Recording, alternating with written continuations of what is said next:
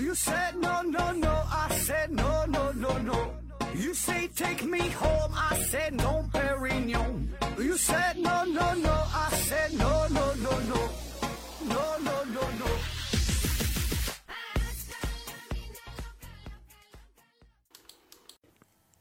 拼命探索，不计后果。欢迎您收听《思考盒子》，本节目由喜马拉雅平台独家播出。嗯、还是线上硬广，听节目送奖品。奖品呢，现在是一款磁性黑板啊，就是贴在墙上那种。名字呢叫做慈善家，慈呢就是磁铁的磁，善呢就是善良的善，家呀就是国家的家，慈善家。呃，你可以在某宝上搜索一下慈善家啊。呃，这东西非常方便，特别呢适合于家里有小孩的，可以贴在儿童房啊，贴在墙上啊，哎，有各种规格、各种颜色、各种款式，便于你选择。安装起来呢也是非常方便。呃，而且呢，他家的这个产品安全卫生、书写流畅，一擦就净啊，非常非常好用。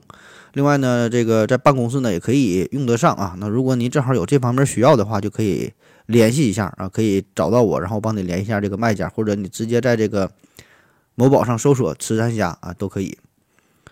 嗯、然后呢，再给我自己打个广告哈，给我自己打个广告，就是咱们思考盒子这个栏目，这个咱们开播了视频节目，您可以在抖音、西瓜视频、今日头条，哎，在这个三三三个这个平台上哈，呃，搜索“思考盒子”，哎，就可以看到咱们的视频节目啊。当然，现在是刚刚起步哈，刚整这块东西，视频这事儿也不老会整的啊。刚做了两期节目，算是牛刀小试一下。嗯，还希望大家多多捧场，多多关注，多多支持哈。嗯，如果能关注的人多呀，捧场的人多，整得好，咱再咱继续做下去啊。然后大伙儿多多提意见吧，慢慢来吧。做视频这块，嗯，好了哈，今天呢又是周六哈，来一期正片的节目，聊一聊呢与科学有关的话题。那有很多朋友反映是不太喜欢咱回答听友问题节目哈，就等着盼着周六这个正片。那今天呢就来个大的哈，来个狠的。嗯，这个世界是虚拟的哈，而且是实锤。那在二零一六年的六月份，马斯克在美国加州举行的技术大会上呢，曾经表示过，说我们活在真实世界的概率只有十亿分之一。那如果就一般人这么说的话哈，比如说刘司机，他他要这么说的话，大家呢多半以为他是疯了，或者说只是开开玩笑而已。但是呢，说这句话的，这可是科技界、商业界、世界顶尖的大佬埃隆·马斯克。而且呢，这个是在非常正式的场合，他说的也是非常严谨啊，也没跟你开玩笑。我们呢，拿来这拿出这句话也没有断章取义啊，他就是想表达这个意思。嗯、其实他在之前的采访当中呢，就表示过类似的想法，他就说我们很可能就是生活在一个完全由计算机模拟出来的世界当中。那持有这种观点的人呐，并不是少数啊。另外一个名人是。呃，谷歌公司的技术总监库兹韦尔，他呢也曾经表示过，说也许我们整个宇宙，就咱现在生活这个宇宙，只是另外一个宇宙当中，可能是一个初中生他做的一个科学实验而已。所以呢，它是一个虚拟的啊。那咱们今天呢，就脑洞大开一下，试着呢去验证一下我们目前生存的这个世界到底是不是由计算机模拟出来的啊？当然，这个题目说是有实锤哈，这个是。标题党哈，那这也没有啥实锤啊，咱都是一些胡乱的猜测，可以说是一点精神、一点这个科学精神也没有哈，也没有什么信源的可靠性啊，全都是瞎扯。呃，您完全可以把它当成一个科幻小说来听，大家呢就别太较真了哈，也不用拿出科学的大棒给我一顿的抨击啊，咱就随便一说，随便一听。分这么几个小方面哈，第一个方面，呃，说说这个问题的提出与可能性。那关于说我们的世界啊是虚拟出来的啊，只是高等文明通过计算机编程制造出的这么一个游戏啊，一个程序。那这种想法，我想咱们朋友当中很很多人哈，绝大多数人估计都这么想过。可以说这个想法，这个想法一点都不新鲜。那从庄周梦蝶啊，到这个笛卡尔提出这“我思故我在”，再到这个希拉里·普特南提出缸中之脑的猜想。那可以说，历史上这么一代一代的哲学家、思想家，很多人都曾经思考过这个问题：就我们的世界很可能是虚拟的。但是说，这些想法啊，更多的呢都是一场头脑风暴。然后呢，随着计算机的发明，就逐渐呢让这个梦想就照进了现实。那再到后来出现了虚拟技术啊，什么 3D 的电影啊、VR 技术啊，对吧？就让我们几乎无法分辨虚拟和现实。特别是最近这个脑机接口呃越来越火啊，脑机接口技术这一出现，就彻底的让本来是这个脑洞大开的一个哲学问题，变成了一个非常严肃的现实的科学问题。对吧？因为现在已经有了非常强大的科技作为保障，那使得这种可能性在技术层面上成为了一种可能。那因为这个很好理解嘛，对吧？我们人类个咱是依依靠这个大脑来认知世界、感知世界的。那我们所有对于外界的这种感知，都是一串一串的电信号给我们的大脑带来的刺激。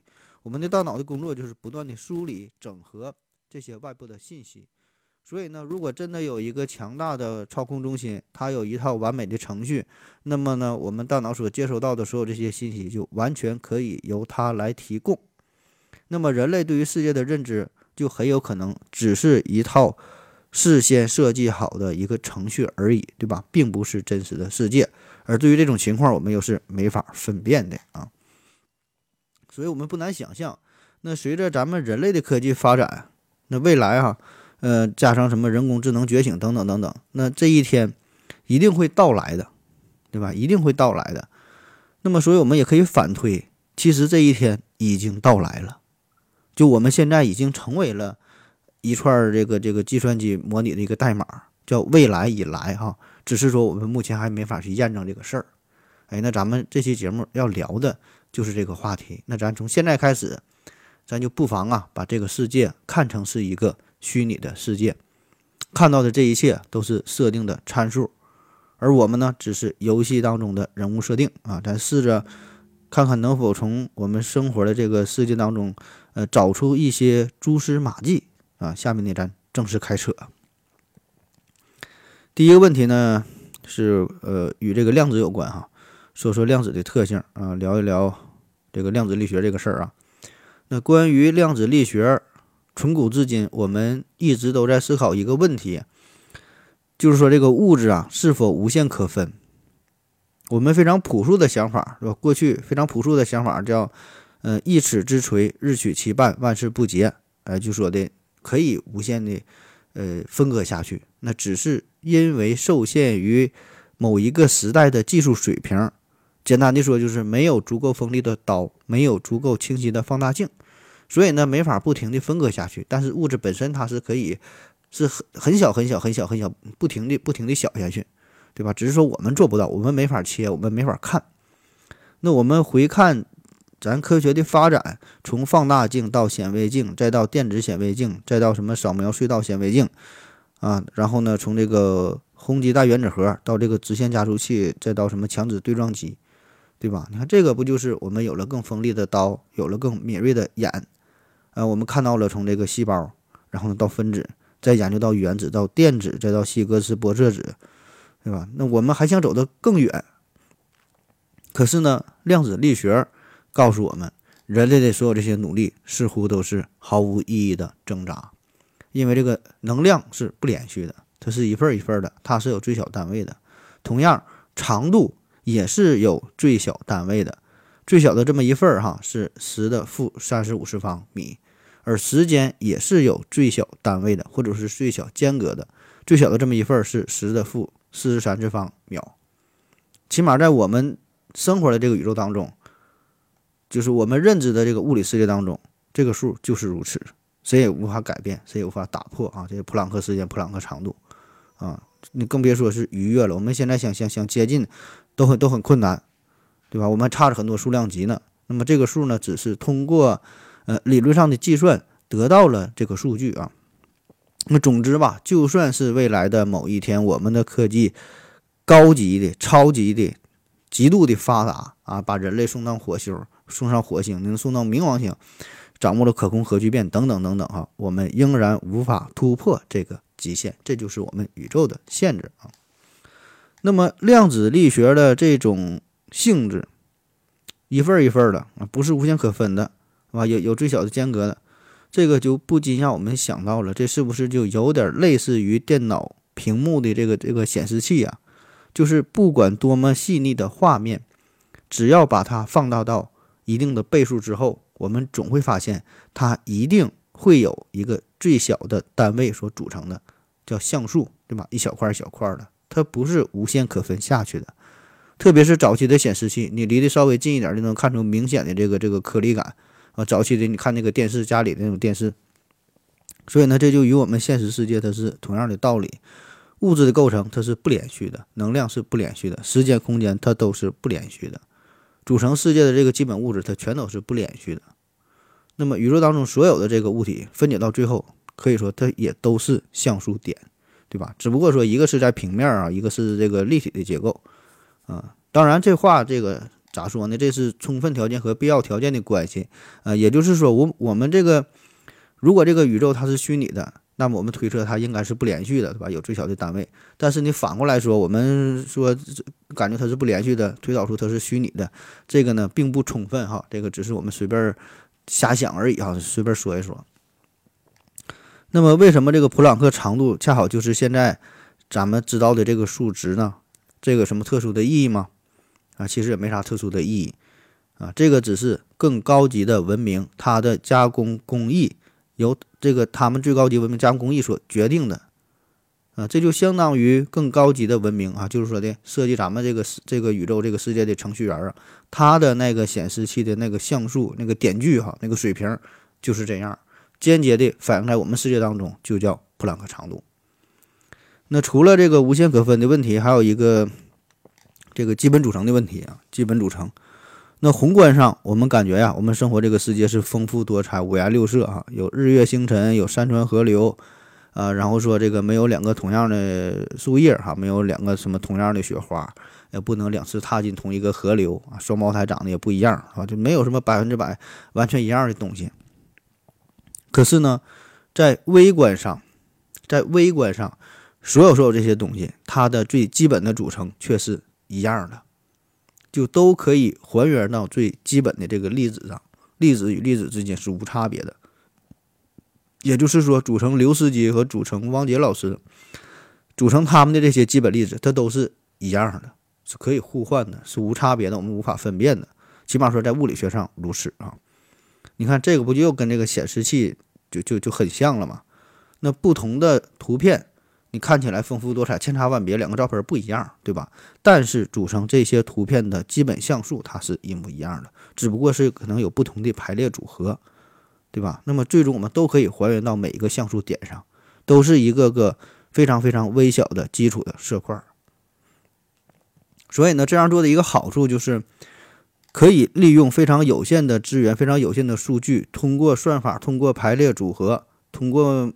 某个某个方程啊，或者是某个什么方法哈，组合出无穷无尽的表象啊，无论是显示器还是我们这个世界都是如此，道理是相通的。那对于一款程序来说，这个呢也是一个非常常用的方法，对吧？因为这个电脑的能力毕竟是有限的嘛。那么为了在宏观上能够表现出尽可能真实的、详尽的这这个这个图形，那同样呢还要节省。这个电脑本身的资源，对吧？考虑到 CPU 是运算的能力啊，内存的容量啊，程序员不会把一个画面做的无比的细腻，他只要能够满足玩家的视觉需求也就可以了，对吧？就够用也就行了啊，再细腻没有意义啊。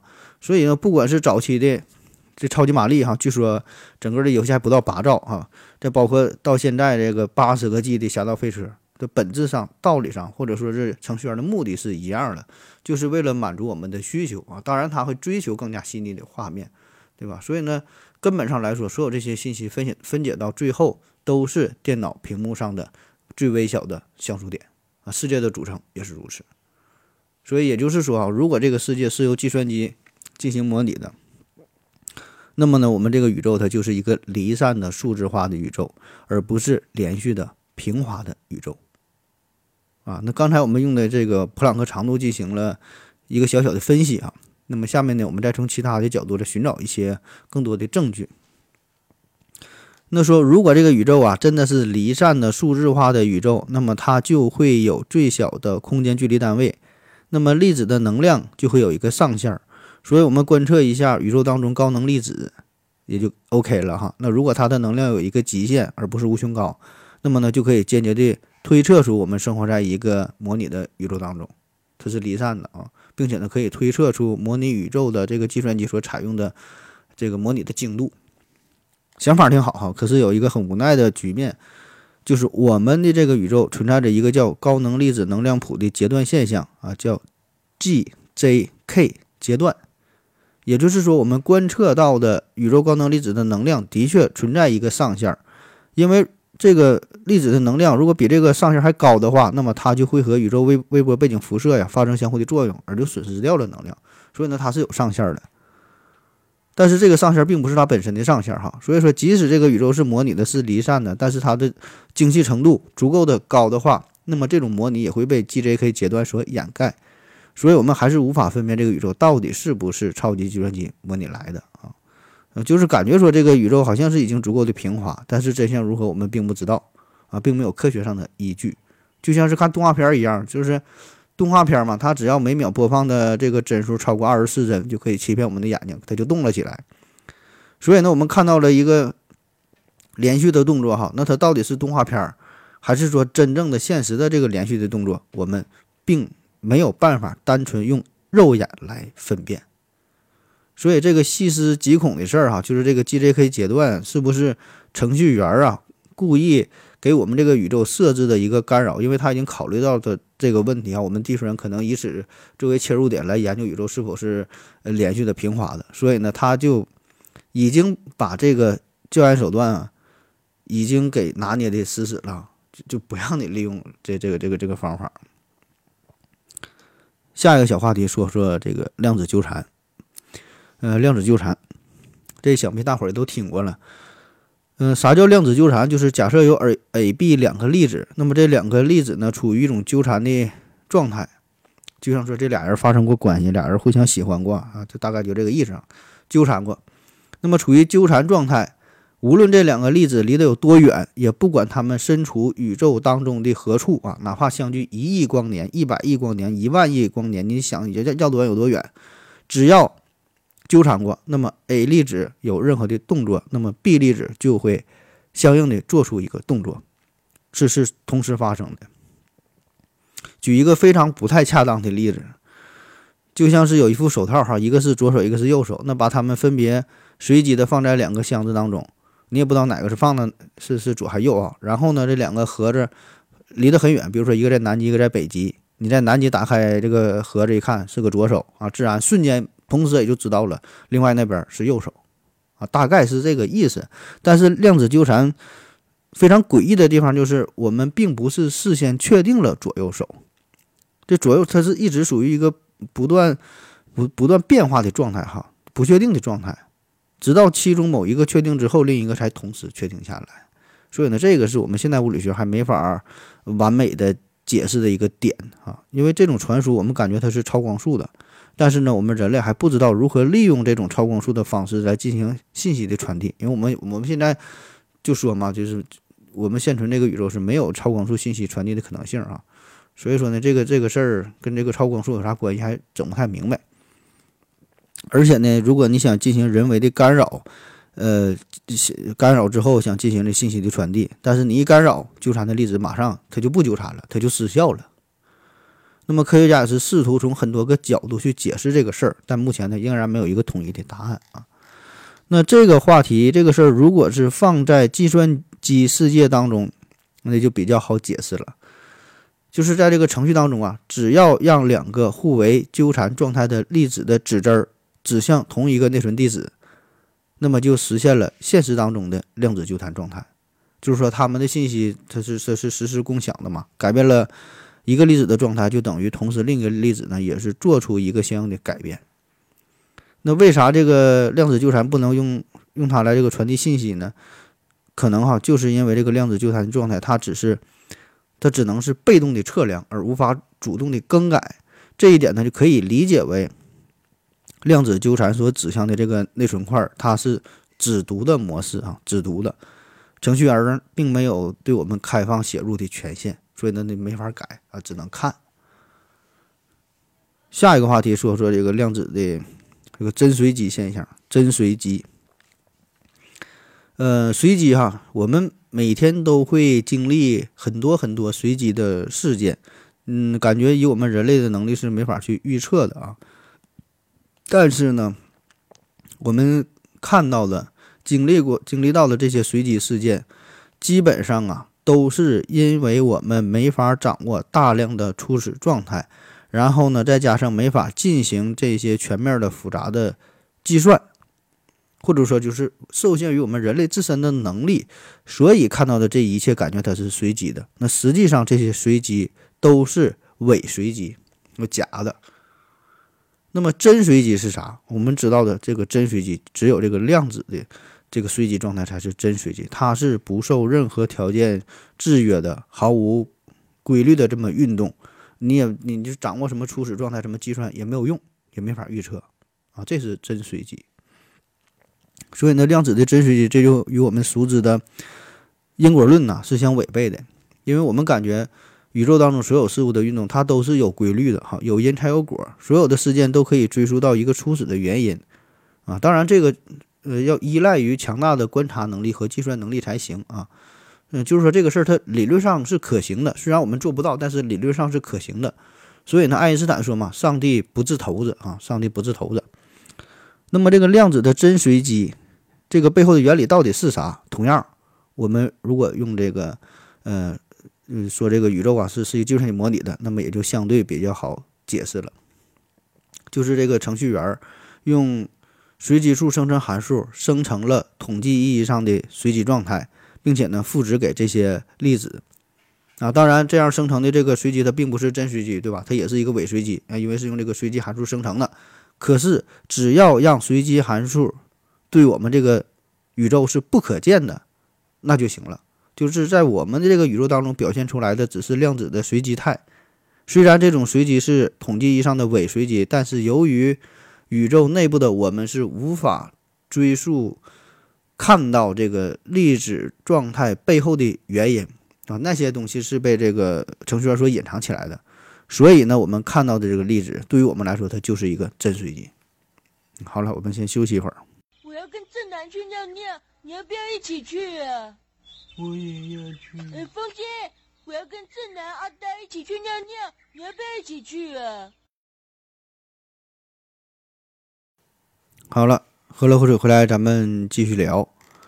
嗯，下一个小的话题啊，叫观测者效应和这个双缝干涉实验。呃，关于这个光到底是波还是粒子这个事儿呢，是一直争论不休。中间呢，经历了惠更斯、牛顿、麦克斯韦、普朗克、爱因斯坦等等等等很多很多大臣的研究，最后给出的结论呢是，光啊具有波粒二象性，也就是说，它既满足波的性质，也满足粒子的性质。至于具体是哪种性质，全凭组织的需要。那我们先回顾一下这个双缝干涉实验啊。呃，可以说这个是最恐怖的一个科学实验了。呃，我们设想一下哈，有这么一个挡板，这就这么有一个板子，这个挡板呢中间有两个竖直的缝隙，这个缝隙的宽度呢刚好可以容纳一个黄豆粒儿通过，很窄。然后呢，从挡板的一端，我们让这个豌豆射手啊不断的发射出一颗一颗的这个黄豆粒儿啊。那么呢，在这个挡板的另一端。很自然的，一定就会形成两条这些豆子落下的痕迹。那么对应的呢，就是两个缝隙的位置，对吧？那从宏观上，这这这个实验来说，这也没什么复杂的，想就能明白，对吧？就射出这个豆啊，通过这个挡板，通过这通过这个缝隙啊，落在了对面。那如果把这个黄豆换成水波纹来做实验的话，那我们就可以观察到水波纹经过两个缝隙之后留下的干涉的现象。啊，这个也很容易理解啊，这个都是呃中学物理知识，对吧？这个干涉现象。那如果把这个豌豆射手啊换成电子枪，就是不断的发射出电子，结果呢就会在对侧留下干涉条纹，就像水波纹一样。那所以通过这个实验，我们就揭示出了微观粒子的波动性，因为它可以干涉嘛。可是呢，每一个电子它是一个独立的个体，它不像水波纹啊，对吧？它是一种波。那粒子这个拿电子做实验，感觉它是一个独立的个体，一个一个的，对吧？就跟那黄豆粒差不多，只是它很小。那么它只能从其中某一个缝隙当中穿过去，对吧？不可能穿两个。哎，这这这个它们之间不可能发生碰撞。那你这玩意儿它是怎么发生干涉的呢？还挺奇怪。于是呢，就又改进了一下这个实验，每次只发射一个电子，咱一个一个来，一个一个发射，慢慢发射啊，看看有啥效果。结果呢，当发射的电子越来越多的时候，仍然会在对面啊表现出明暗相间的干涉条纹，就感觉说它一个电子是同时穿过了两条缝隙，自己和自己发生了干涉的现象。每个电子最后也都好像是知道自己应该落在的位置上，哈，就恰到好处的。落在了它应该应该应该落的地方，很奇怪。那继续就研究说，那为了弄清楚每一个电子的路径，它到底是从哪儿过去的呢？于是呢，就在这个挡板的前边啊，放置了一个探测器。哎，咱咱看一看，不就知道了吗？对吧？这样就知道它是从哪一个缝隙穿过的了。可是哈，这回这个结果就让人大吃一惊，就是当你安装了探测器之后，的确可以观测到每个电子的运动轨迹啊。可是呢，这时候屏幕上的干涉条纹消失了，只留下两条亮纹，就像是黄豆这个用黄豆做实验一样，它是两两条亮的，没有干涉。这个时候，这个这个电子就表现出了粒子性，而没有这个波动性。就是说，这个电子啊，好像是知道我们在观察它一样。你一观察它，你想看它，它就表现出了粒子的特性。那于是乎，人们就想出了一个更损的办法。咱们呀，把这个探测器放在挡板的后边，就是放这个挡板和屏幕之间，对吧？这样就可以在电子做出选择之后，我们再观察它是从哪个哪个缝隙穿越过去的，对吧？所以，哎，这个想法挺好啊。那看看它它是到底怎么整的。那么这个时候，这个实验最诡异的地方就出现了。你看，这个实验者挺损哈，把这个探测器放在挡板屏幕之间了，但是电子更损。就是当我们把探测器放在挡板和屏幕之间之后，在探测器没有开启的时候，你不去观察它，屏幕上仍然可以显示出干涉条纹。但是你一旦打开探测器想去看它的时候，干涉条纹就消失了。也就是说，这个探测器在观察电子的时候，电子它已经穿越了挡板，对吧？它已经做出了决定啊，它已经。是想表现出波的性质还是粒子性质？它它只能是二选一，对吧？它已经穿越了，已经是一个既定的事实了。可是，最终的结果却是由我们是否观测所决定的。你看它，它就变成粒子；你不看它，它就是波。你看它，你就知道从哪个穿越了，但是呢，它就不干涉。你不看它呢，你不知道它哪穿越的，最后它就能干涉，就是不让你看啊，就是不让你看。也就是说，我们的这个观测哈，改变了电子的过去。就是它的行为完全是由我们的观测所决定的。那对于这个现象呢，科学家也是提出了很多的解释。比较有名的呢，就是这个呃哥本哈根诠释啊，还有一个是平行世界理论啊，挺多挺多的。嗯，咱就说这个哥本哥本哈根诠释，这个是目前被绝大多数科学家所认可的、所公认的吧。就是只有在电子从电子枪发射到落在屏幕的时候，电子是存在的，就这两个点它是存在的。而至于中间哈。中间这段电子和整个宇宙已经就已经失去了联系，它的位置是不确定的。除了数学公式和实验结果，别的东西都没有意义。至于说这个电子在中途做了什么，它到底是穿了哪个缝隙？哈，送你三个字儿：别管它。呃，美国物理学家叫大卫·莫民，他呢对哥本哈哥本哈根诠释做了一个最精简的总结。哈，闭嘴，呃，闭嘴计算啊，shut up and calculate 啊，闭嘴计算，就不让你看啊。你你你就你算这个结果就完事儿了。那如果这个实验您觉得稍微有点烧脑的话呢，还有一个相对简单的啊，大伙儿一定都听过的，就是这个薛定谔的猫啊，就是说这个猫的死活呢，只有在打开箱子那一瞬间才能被确定下来。你不打开它，它在这里边就是一个既死又活的叠加状态啊，这就叫量子态。它呢只能用波函数来描述。那这个事儿又和我们说的这个虚拟世界有什么关系啊？在这个。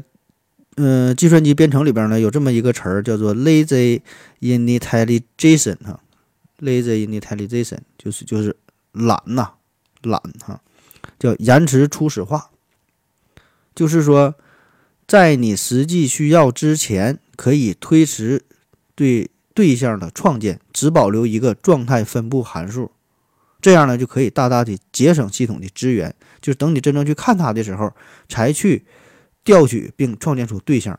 所以呢，这样就可以就可以大幅度的提升系统的性能啊。说的更形象点，就感觉说你这个领导没来的时候，大伙儿就搁这躺着啊，你愿意干啥干啥，非常舒服的待着。等领导来的时候来看你的时候，你才进入到工作状态状态就可以了啊。那这种情况，其实在电脑游戏当中其实非常非常常见的。就比如说某个程序暂时是不需要展示的，那么呢，我们就可以把它放在后台，只保留一个初始的数据，而不用去运算，不用去渲染。那当某个视图被放到前台，你去看它的时候，再根据此前保留的数据把它表现出来。所以呢，这个可以说就是程序员的观察者效应啊。那回想一下我们早期的电脑游戏，无论是硬件的配置啊，还是软件的制作等等，这些都是非常粗糙。那你那时候玩游戏哈，就是你从一个界面进入到下一个界面，都会有一个长时间的这么一个延迟啊。有时候你推一个门哈，都得都得等半天啊。甚至说有的是下边有一个进度条的加载。就说是在同一个界面，有时候你跑得太快了，或者是玩一些赛车游戏开的开太快了，地图就跟不上你的节奏，你就会发现两边的景色或者是前面哈一片黑暗，然后那数据才一点点的加载出来啊。这就是电脑没跟上你。也就是说，这个电脑，它平时啊，只是给你呈现出来你所在的这个页面当中你能看到的这些画面而已。你你不看那些东西，你不看它，确实它就不存在，或者说只是一个波函数的形式放在那儿。等你真正需要的时候，你看的时候才会被调用，才会被计算，才会被渲染。所以这就是保证了系统这个性能的最大优化。那么我们再想想啊，我们生活的这个这个宇宙。假设说它真的是虚拟的话，那么每一个粒子都是有一个单独的线程去控制它，那么这个计算量那必然是大的惊人，对吧？每一个粒子都得去操控，都得去计算。所以呢，在没有人观察的时候，这个物质都是以波的形式存在的。直到有人观察，或者说某个玩家去触碰这个物体的时候，计算机才会采用更加耗费资源的粒子的方式去计算啊，进行什么改善呐、细化呀。把这个特定的粒子加载呈现在你的面前，以固定的方式进行探索啊，呈现在你的面前。所以你品呢，你细品。所以如此说来，这就很好的解释了双缝干涉实验。你看或不看，它就不一定在那里，对吧？完全是由你看所决定的啊，它完全是根据你的情况表现出不同不同的状态啊。虽然这个实验很很气人，对吧？它的表现很明显，就是跟你对着干。啊，就是想玩你，但是呢，你又一点脾气也没有，所以这个程序员为啥就挺难找到女朋友啊？这就是更高级的设计我们这个宇宙的程序员啊，就是这个系统对于探索系统奥秘的这些不稳定的分子啊，自然是不太友好。哎，给这类玩家呀安排的都是地狱模式、噩梦模式啊，增加了游戏的难度。下一个大的话题啊，关于光速，光速啊。这是一个无法突破的上限。那咱都知道，这个真空当中的光速，这是自然界当中的物体运动的最大速度的极限，永远也无法达到，更没法去突破，对吧？而且呢，它一个特点就是，它与观观测者相对于光源的运动速度无关，对吧？你前进、后退、跑得快慢的，没有关系，人家速度就是三十万公里每秒。那根据相对论，一个物体的运动速度越大，它的质量也会越大啊，维持它高速运行的需要能量就越大。当物体极限就接近的光速的时候，那么它的需要的能量就是无穷大啊，所以任何物体它运动速度都达不到光速啊，这个就是我们现存这个宇宙最大的一个束缚。那为啥光速没法超越？呃，爱因斯坦等等一大堆科学家也是给出了一大堆我们看不懂的解释啊，但是无无数的实验确实是证实了这个事儿，对吧？也是弄得我们一点脾气也没有，所以这就感觉也很诡异，这速度为啥它会有一个极限呢？感觉这是物体非常。基础的一个属性，怎么就有个极限？怎么就没法超越呢？就是我们耗尽了我们宇宙当中所有所有的能量，都不能让一粒小小的沙子达到光速，感觉这就是很奇怪，对吧？另一方面呢，我们平时觉得这个光速已经很快了，嗯，对吧？很快很快，可是放在宇宙尺度来说，光速实际上是很慢很慢。咱小小的太阳系直径大约也得有一光年。就是说，你以光速旅行的话，你要用一年的时间从太阳系的这头走到那头啊，乡愁就是光速的极限啊。而这咱这个小小的太阳系，在整个宇宙当中，那简直是不值得一提。所以你你想进行星际旅行，这个光速是太慢太慢了，所以那个速度的限制就把人类牢牢的困在了地球上。我们现在呢，顶多才能到达月球上，对吧？连飞行器也算是勉勉强强吧，算是到达了这个接近了太阳系的边缘啊。所以有句话嘛，叫“光锥光锥之外，程序员根本就不用理睬，反正地球人也不知道，你也看不到，你也你也到达不到。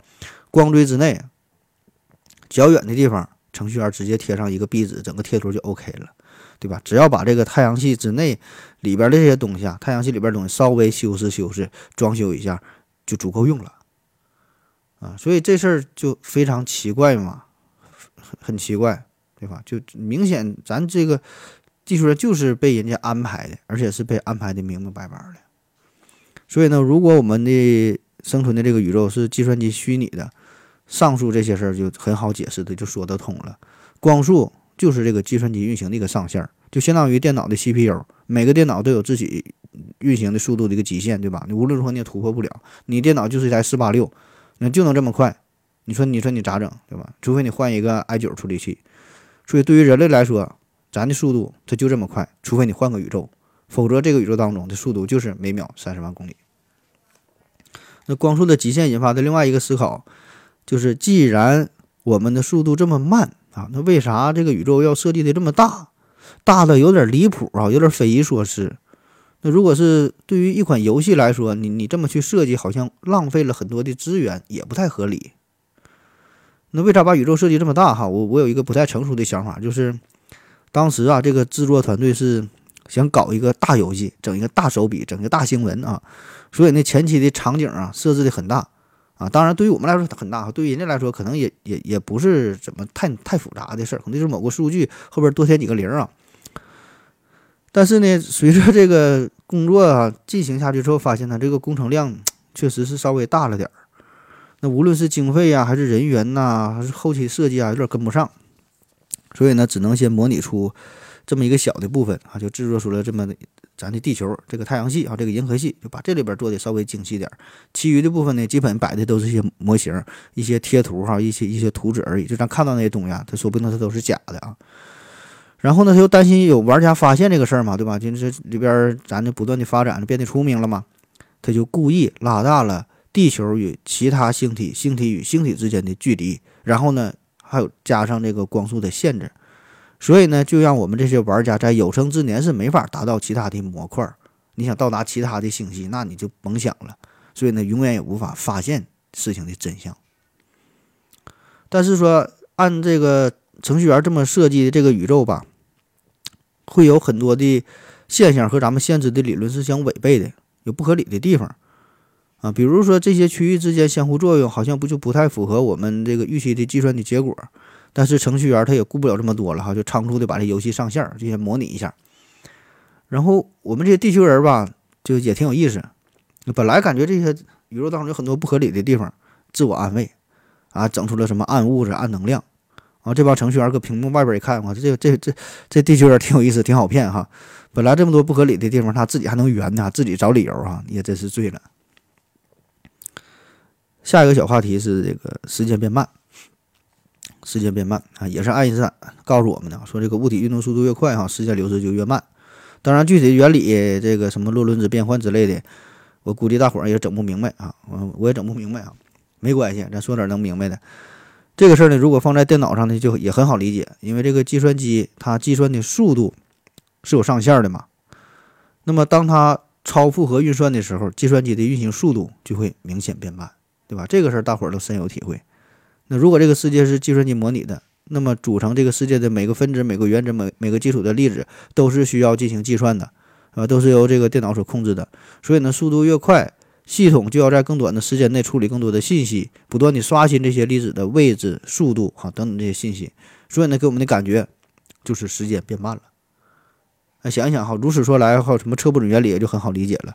我们不可能同时知道一个粒子的位置和它的速度啊，这就是高级的程序员为我们设置的这么一个限制，对吧？同样，你速度越快，质量越大，共用这个 CPU 的粒子就越多，那么它的速度。它的速度就慢下来了，我们感觉就是时间就就就变慢了。啊，就像你玩一款游戏，你电脑配置一般啊，偏要把这个特效全开，游戏呢必然出现卡顿、出现掉掉帧、运行缓慢的状况。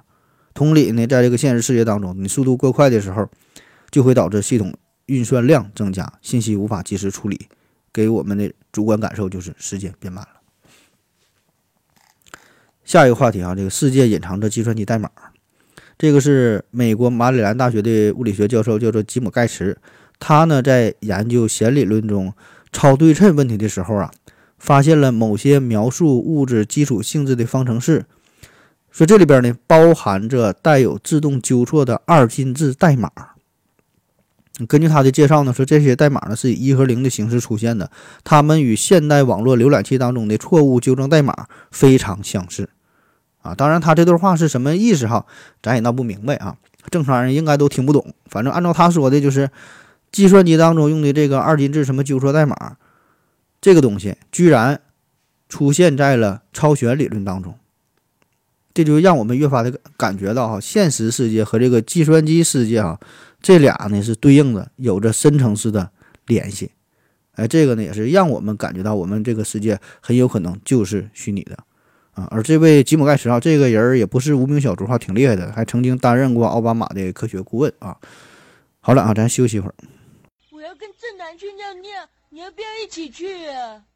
我也要去。呃，风姐，我要跟正南、阿呆一起去尿尿，你要不要一起去啊？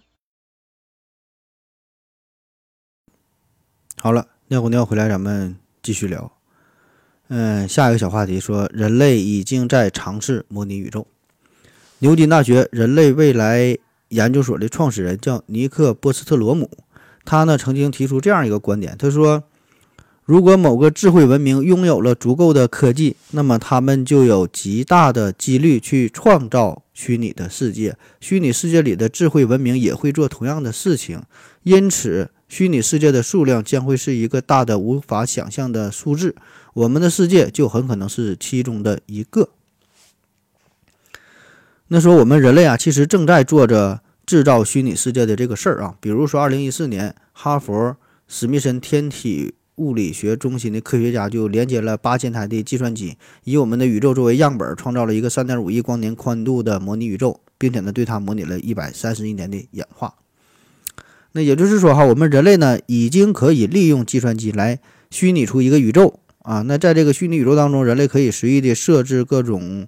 物理法则各种参数啊，也可以构建一个智慧的文明，让他们去发展哈，给他们极大的自主权啊，任由他们去发展，看看他们最后能变得什么样啊。而我们要做的只是默默地观察他们的动态，以此给我们真实的世界提供一些参考、一些思路。比如说，针对一些自然事、自自然灾害呀、一些社会事件呐，都可以给我们带来一些借鉴和启发。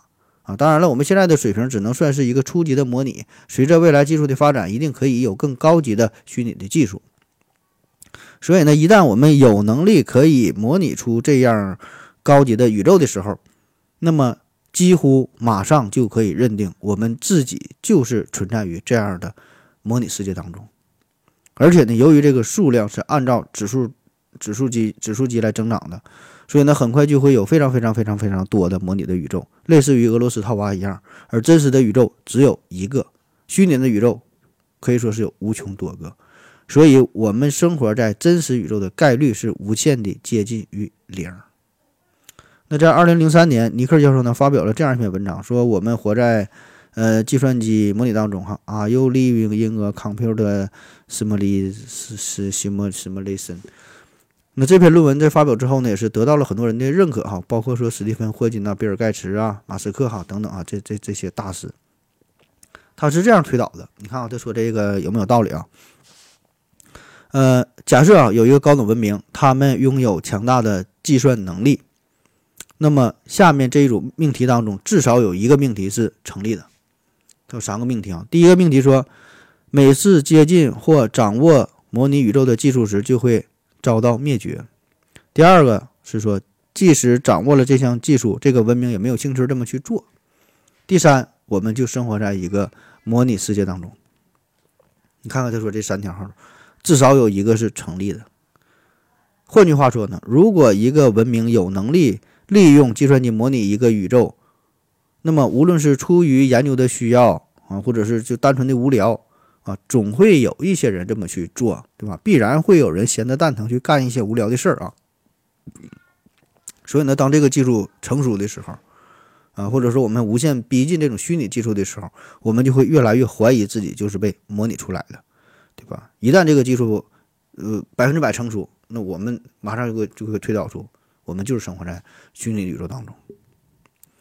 另外一个呢，就是关于这个人工智能的猜想。我们再假设一下哈，有这样一个星球哈，一个快乐星球啊，这个星球上边人呢都在追求着快乐啊，又追求不断延长延长自己的生命啊，永生。对吧？人类追求不是这样吗？永生快乐，对吧？嗯，感觉跟我们差不多嘛。然后呢，他们这个随着这个星球的人这个技术的发展，他们有这个人工智能，人工智能高度发达，你可以辅助他们做很多事儿啊，满足他们很多的愿望。然后呢，这机器人嘛，也得是严格执行这个命令，对吧？让他们快乐，让他们永生。那么最终的结果会是啥呢？必然就是这些机器人控制这个星球，而原本的这些人类变成缸中之脑。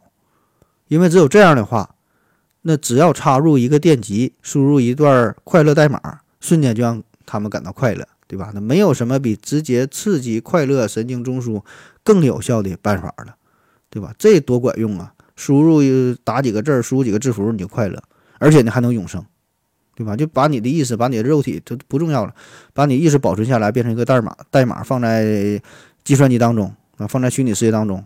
放上两节电池，你就可以活上一万年，活一亿年，啊，永生，啊，然后这帮人，当然他们自己是不知道自己的肉体已经消失了，只只只是觉得自己很快乐、很长寿，还得对人工智能说谢谢啊。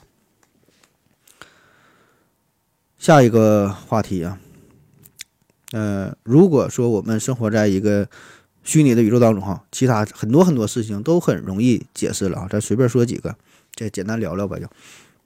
比如说这个宇宙宇宙大爆炸哈，嗯，关于大爆炸理论呢，这个非常神奇，就是所有的物理法则在大爆炸那个时刻它都是失效的，所以大爆炸时刻发生了啥，大爆大爆炸之前是啥，我们不知道啊，所以你提这个问题也毫无意义啊。那如果这个宇宙是虚拟的，哎，那就好说了，啥是大爆炸？就是这个电脑啊第一次开机运行。当然，咱生活的这个宇宙，这个电脑比较特殊。开机之后呢，它一直在运行着，从来也没关机哈，也没死机过。呃，前几年有传言说，二零一二年年底的时候要这个三档要要要要要重启一下，但后来呢是给我们开了一个私服哈，把我们都转移到了这个私服当中。原来那个服务器咋样，咱也不知道啊。还有一个问题就是这个外星人，说为啥没有外星人呢？就是因为我们现在玩的这是个单机游戏啊，根本没有其他玩家，你找也找不着啊，就是咱自己自己这个这个局域网，就咱们自己个儿，没有别人呢啊。等到这个游戏慢慢做大之后，然后等咱连上网了，真正的 Internet 了哈，那自然就找到其他玩家了。嗯，下一个这个解释的一个小问题就是地球为啥是圆的？地球为啥是圆的？这种设计呢，也可以最大程度的节省资源。加快读取的速度，因为你看圆形的地球，你远处的景物就可以消失在地平线以下，所以这部分信息呢，电脑就不用去处理了啊，直接消失掉就完事儿了。否则呢，你得加上大量的计算、大量的渲染，按比例什么缩放，这就很麻烦啊，很烧系统。同时呢，它还可以采用 CS 模式，就是这个服务器客户机的这个模式。那在这个视野之外的内容呢，本地就无需读取计算了。只在需要的时候呢，从这个服务器下载一下就行了。这样呢是大大的节省了客户端的这个运算运算量哈，提升了稳定性、灵活性啊，响应速度也很快。再有就是这个圆形的地球，可以使总会有这么一半啊是处于黑天的状态。那么这部分区域哈，这部分人、这部分玩家就可以暂时进入到一个休眠的状态，从这个服务器下线。同时呢，可以清理当天运行数据时产生的大量的垃圾文件。这样就能保证在线的人数啊，始终是小于一个最大的承载量，避免这个服务器崩溃。而且这个宇宙的设计，它这个造型嘛，整个宇宙来说呢，它是一个有界无边的，有界无边啥意思呢？就相当于一个球啊，球就是它它它是它是有界啊，没有边，你你永远你也走不到它的边，走一圈就走回来了。所以这样的好处也是利用非常有限的资源，可以模拟出一个无限的空间。嗯，再有就是说地球上的一些一些设定哈，你看我们这个已知的宇宙是非常宏大、非常遥远啊。其实呢，咱根本不用这么大的宇宙，对吧？根本不用设计那么多的资源，只要一张贴图就完事儿了。反正我们连太阳系也逃不出去。特别是在望远镜发明之前，那就更简单了，直接放一个星空的大背景啊，就完事儿了。那随着我们什么天文望远镜啊、太空望远镜啊，随着我们技术的一点点发展，那么这个背景贴纸的精细程度啊，越越来越高，不断的加载，越来越细腻啊。那不知道大伙儿是不是想过想过这样一个事儿？就咱地球上的这个云彩啊，这个设计也是非常的绝妙，既构成了所谓的天气系统，也极大的省去了很多渲染的工作。哦，而且很多无无法解释的现象、特殊的事件啊，所所有你看到的这些事儿哈，都可以用云彩来背锅。同时呢，也可以用这个云彩来遮挡住人类观测宇宙的视野，你挡上你看不到了嘛。然后呢，这后来不发明飞机了，对吧？发明飞机了，你看这个飞机呢是在这个平流层飞行的。那由于高空飞行扩大了咱们的可视范围，使得呢这个渲染量呢逐渐的扩大，也是影响了整个系统的运行速度哈。但是呢，因为这个飞机是在平流层飞行的，平流层下方这个云彩呢正好也有一个遮挡的作用，你想看想看地面也不太容易啊，也是大大的缩减了工作量，然后又不会引起玩家的怀疑。还有呢，就地球上有这个海洋啊，地球上有大片大片的海洋，这个呢也是故意设计的。首先呢，处于海洋地区的玩家他非常少，对吧？这谁也不是长期生活在海洋上，所以呢，并不需要对某一个每一个部分都绘制的特别细致，只需要欺骗那些凑的比较近的玩家，还有这个这个卫星啊观测的时候，欺骗他就可以了。其次呢，在这个海洋上空你飞行的时候，就可以用很少的资源制造出极大的可视范围，反正就是蓝蓝的一大片嘛，你也你也分不清个个数。而且呢，你在这段天空在海洋上面飞行的时候，又可以留出足够的时间，让这个程序员啊对这个后台数据进行调取，然后对这个目目的地的场景进行渲染和加工。当然，这个宇宙设计的这这这这咱这个系统啊，这个程序啊，也不是百分之百的完美啊，有一个明显的 bug 哈，就是咱这个游戏它有一个强制点卡计时系统，就不管你是超级人民币玩家，还是你操作呀什么六六六哈，技术多牛逼。最后都得强制退出、强制下线儿，啊，这这也保证了在线人数吧，是一种平衡，对吧？有有有新手入场，老玩家你就得强制退线儿啊，就死掉了，啊！但是这里边一个明显 bug 就是，咱们没法查询自己点卡的剩余时间，我们只知道大家的点卡平均呐，大约能玩个七八十年左右，但是自己还剩多少时间，确切的时间不知道。而且呢，有的时候这个运营公司还会在全服范围内随意的以这个自然灾害等等名义啊，剥夺用户的装备，甚至是给你直接删号啊，你也你也没处说理去。我们再回想一下自己的一些经历哈，很诡异的经历，就是从小到大呀，我们生活的范围其实是非常有限的啊。你说什么世界是不这么大，想去看看啊？看啥看呢？对吧？我们生活的地方其实很小，你在你的城市当中，从你的家到学校再到单位。就是这么几个地方，偶尔可能会逛逛街。虽然这个城市当中有很多的场所，但是绝大多数的地方你是进不去的。比如说五星级的大酒店、非常高档的会所、人均消费五百元以上的餐厅，其实这些地方嘛，他都不让进。这这里边连建模都没建完呢，而且门口呢永远会站着个 NPC 哈，根本就不让你进。那就算是你想要去旅游，你基本也就是那几个著名的景点。而且呢，这些景点景点之间都差不多。你上这个有名的这些这些商业街一看，卖的都是烤肠、麻辣烫、火爆大鱿鱼。街边的小店都是卖相同的纪念品，而且几乎每一条街都会有一家两元店，上面写着什么什么什么房租到期啊，什么最后三天吐血大甩卖。你看这个场景，它是一模一样的，就是完全这个程序员他不负责任啊，直接复制粘贴，根本就没做任何修改。你再想想，你每天的生活也是如此。想想，几乎每天是不是一样的，不停的重复，一点新意也没有。每天固定的时间起床，然后走着相同的路，然后就到工到工作单位干着同样的活儿，下班回家，一天过去了，然后就一天又一天，一年又一年，就这么过去了，是吧？毫无新意嘛。而且这个游戏当中啊，这 NPC 设置的也是比较高冷哈，你你你能跟你真正对话的 NPC 非常少，就没有几个人跟跟你说话，而且呢。跟你说话这个人啊，就是几乎就是你身边。你说你你想想，就是你的几个直近的亲属、几个朋友啊，相对是智能一点儿。那么再有呢，就是对于周围场景的一个渲染的一一一个一个设计啊。我们我们这个网络高度发达之后，你看从这个 PC 端到手机端，我们更多的人是沉迷于网络世界，所以这一点呢，对于程序员来说呢，这是个好消息，对吧？信息的处理非常简单，咱们根本不注意周围场景的渲染了，我们所有的注意力都放在了手机上，放在了电脑上，所以呢，这个处理起来就非常简单，是吧？再比如就是你遇到的那些 NPC 啊，他们的反应都是非常简单粗暴的，比如说你坐公交车的时候。每个 NPC 的司机司机的台词都是往里边走，里边走啊！完，你去银行的时候，你窗窗口人员几乎呢不会和你发生什么对话。